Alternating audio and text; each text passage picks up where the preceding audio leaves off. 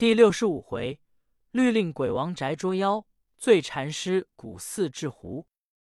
话说何清躺在公子卧室，时有二鼓，听外面一阵狂风。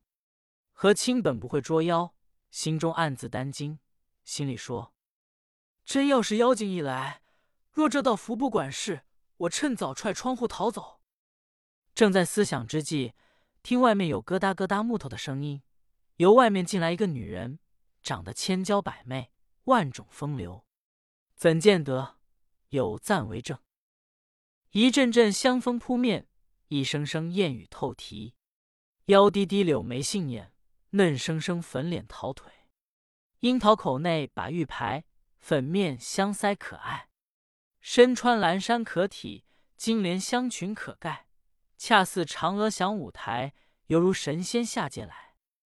何清一看，心说：感情这就是妖精。就听这妇人说。什么人胆大，敢来到仙姑的卧室？说着话就往里走。刚一走进里间屋门，只看见那道符显出一道金光链绕，直射那妇人。那妇人，哎呀！一声拨头便走。何清赶过去，一刀剁下一只红绣鞋，鲜血淋淋。何清就说：“拿住妖精了。”王员外有许多的家人聚在别的屋里伺候，点着灯听何清一嚷：“拿住了！”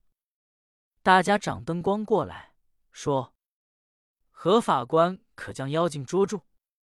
何清说：“你们看红袖鞋成精，被我杀了。”大众一看，果然是只红绣鞋，鲜血淋淋。王员外谢了何清二百两银子。把那道符留下贴着。何清走后，妖精果不闹了。焉想到王宅不闹了，马进家里闹起来，平白无事。眼见着桌上的茶壶茶碗没人动，自己会滚在地下。马进胆子也大，把刀拉出来往桌上一拍，破口大骂说：“什么东西敢在我家闹？”可是骂也不行。马进一想，和清那道符辟邪。就使人到王员外家把那道符要来，贴在马进家中。果然马进家中就不闹了。王宅又闹起妖精来，王员外又遣人把符要回来贴上，就不闹了。马进刚把符给了王员外，马进家又闹了。这样往返两家闹了有半年。马进正走鸿运，也不理论，焉想妖精跟马进结了仇。妖精就在毗卢寺庙里住着，凡事是以邪招邪，或无根不生。探花郎高庆、小白虎周兰，他两个人本是淫贼，跟马元璋出了家，由马元璋看管。他两个人不敢胡作非为。先前两个人常到马进家中去，或要钱，或送东西。高庆见马进之妻何氏美貌，高庆在庙里常跟周兰说：“你瞧马进的媳妇。”长得有多好？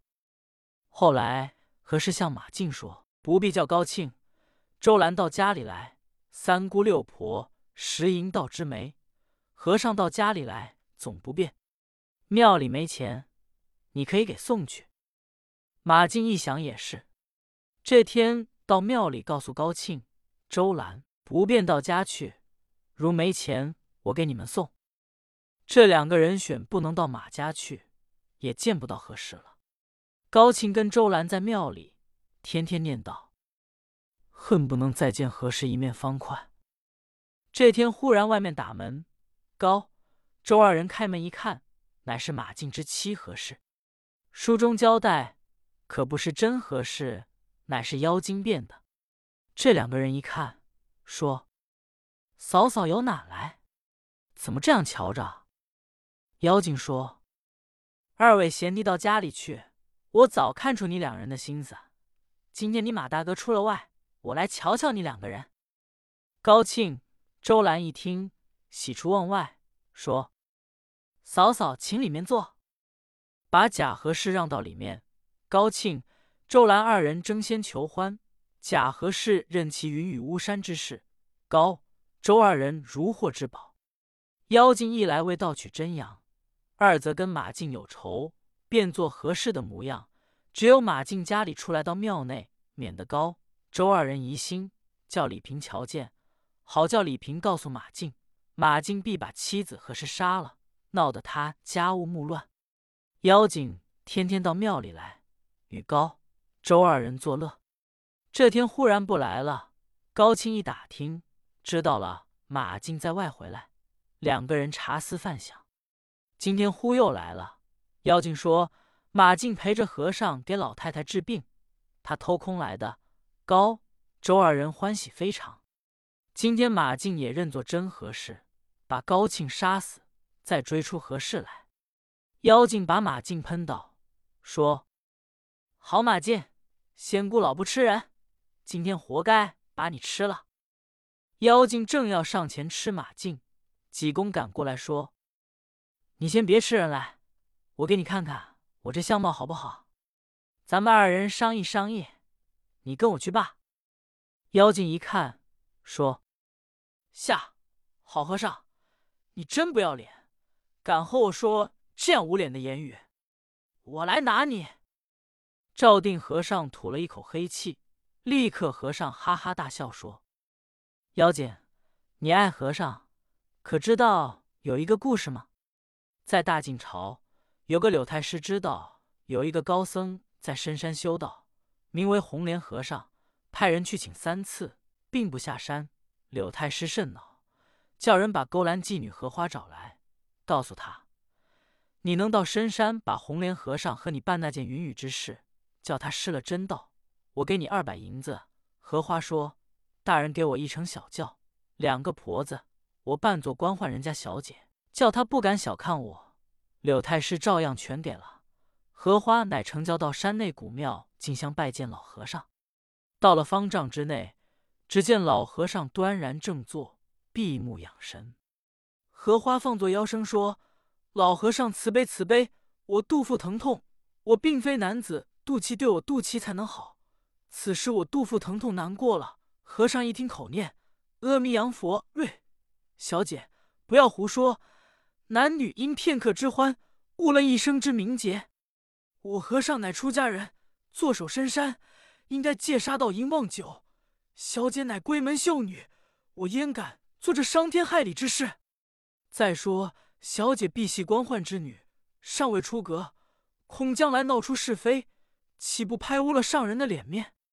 小姐，请要三思。荷花本是妓女，被柳太师所托。今天见和尚所说之话。荷花扑媚一笑，往和尚怀中一扑，说：“老和尚慈悲慈悲吧，奴家心中难过。”老和尚一闻之，粉头油，异香扑鼻。见荷花百般献媚，俗言说的不错：眼不见，嘴不馋，耳不听，心不烦。人非草木，谁能无情？老和尚一阵心神飘荡，被荷花缠绕的欲火难耐。当时从荷花那件云雨之事，荷花回到柳太师府，把引诱和尚，和尚依从的话说了一遍。太师给了荷花二百两银子，随后做了一首诗，派家人给和尚送到庙里去。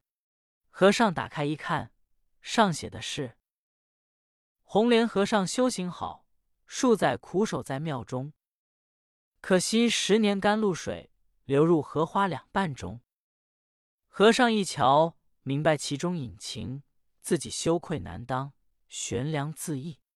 死后阴魂不散，转世投胎。柳太师家的夫人所生一女，系和尚所托生。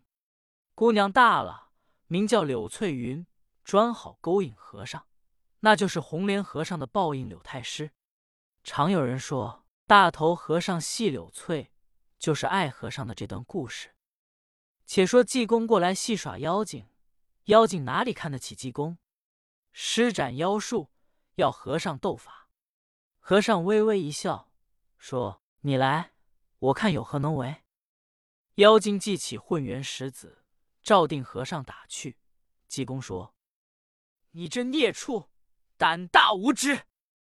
伸手把石子接住，又把草鞋脱下来，照定妖精打去。妖精往旁边一闪，济公手一指，说：“拐弯，拐弯。那草鞋一拐，正打在妖精肩上。妖精大怒，说：“好一癫僧！仙姑我和你远日无冤，近日无仇，你何必跟我作对？”济公说：“你今无故搅乱他安善之家，害王员外之子，又在马进家中闹得人不安生，你又假托人之面貌，败坏佛门。”说罢，将僧帽摘下来，说：“看我法宝来取你。”照定妖精一扔，立刻一片红光把妖精照使。和尚先过去到房中取了一碗水，把妙药一块放在碗内，一化成药，给马金灌下。水到肚内，只听咕噜噜一响，哇的吐出几口黑水来，翻身起来说：“好贱婢，你害得我好苦。”济公说：“你不要生气，你看看你妻子在哪里？”一现原形。马进回头一看，呀了一声，不知看见是怎么一段缘故。且看下回分解。